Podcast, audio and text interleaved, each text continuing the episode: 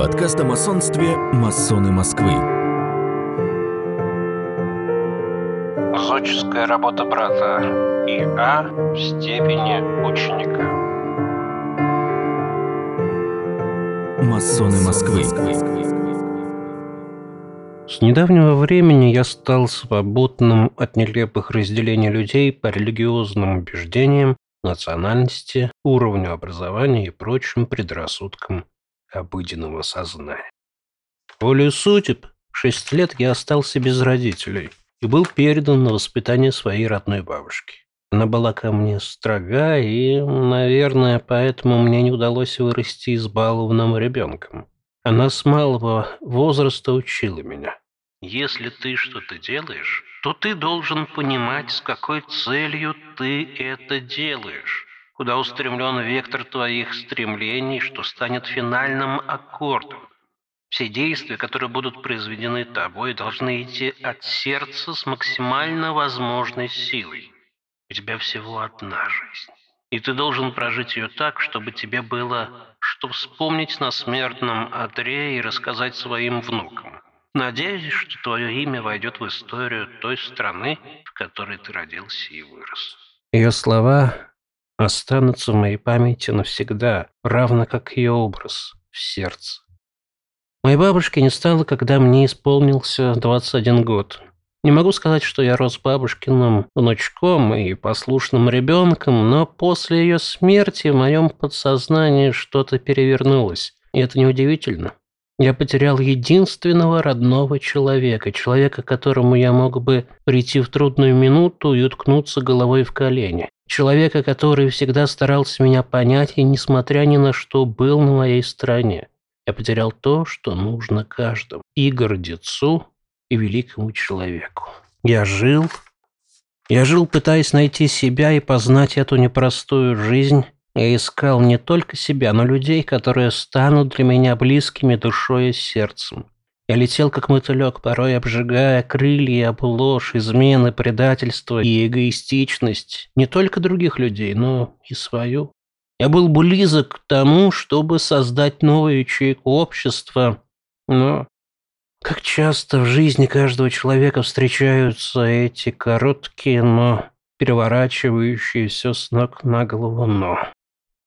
В 2010 году и моей жизни произошло «но», которое перевернуло мое отношение к жизни. Я на целый год ушел в себя.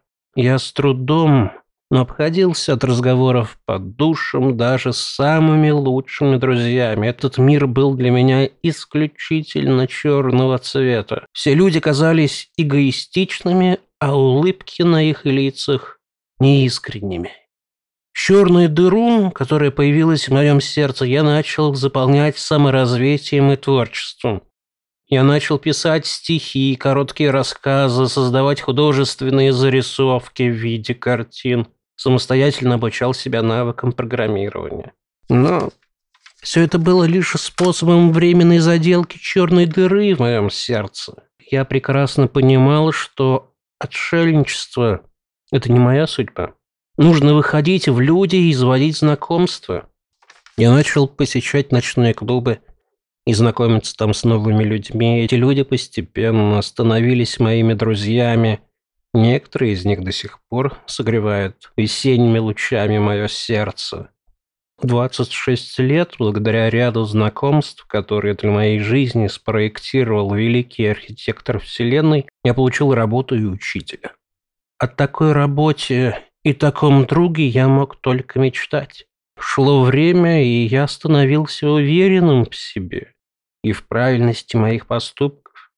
Я поверил, что моя жизнь полностью зависит от моих действий, никто другой не может управлять ни мной, ни моей жизнью. Я сам строитель своего счастья. Желание вступить в Орден Вольных Каменщиков у меня появилось в 2013 году. Мой учитель, являясь членом братства, попросил меня не торопить события. Он говорил, что я хочу стать масоном только в целях праздного интереса и только для того, чтобы поддержать его компанию. Этот шаг не станет осознанным и разумным. Твое время еще не наступило, говорил он. Прошло пять лет, За это время я накопил определенные, хоть и минимальные, знания о масонстве, мое желание стать масоном не угасло, но появилась легкая неуверенность в том, достоин ли я присоединиться к этому историческому сообществу, в котором состояли многие великие люди, вошедшие в историю. Твое желание – это первый шаг к успеху. Переступить через свои страхи и неуверенность. Сказал мой учитель, а мои братья после твоего вопроса сами решат, достоин ли ты стать нашим братом или нет. По-моему, ты готов. Я поддержу твою кандидатуру. Ноябрьским вечером, в конце рабочего дня, я вместе со своим поручителем и еще одним претендентом на ученический градус шли в храм. Следы на только что выпавшем снеге сразу покрывались новыми слоями снежинок. Это был символ того, что событие, которое произойдет сегодня, станет для меня ключевым и запоминающимся. И к былому уже не будет возврат. Уличные фонари освещали нашу дорогу как единственно правильный путь. Каждый шаг к храму приближал меня к преображению и началу новой, пока еще неизвестной жизни. Вступив на территорию храма, я был поражен красотой и изяществом его интерьера. В момент моего появления в комнате находилось человек 15-20. Все они были в деловых костюмах в основном черного цвета. По учению масонства все члены общества есть братья, и ни язык, ни звание, ни финансовое состояние не делают между ними различия. Поэтому люди приняли меня как знакомого человека. Следующие минуты для меня стали решающими. Я был введен в комнату, у меня не было другого выбора, как честно отвечать на их вопросы. Думаю, что волнение передавалось в моем голосе, и мастера чувствовали искренность перед ними. Каждый заданный вопрос решался очень важным для принятия решения по моей дальнейшей судьбе. После окончания опроса меня так же, как и водили, аккуратно вывели в коридор. Однако волнение покинуло меня только в тот момент, когда мне объявили, что братство приняло положительное решение о моем вступлении в орден. Сказать, что я был рад этой новости, значит не сказать ничего. Я был счастлив.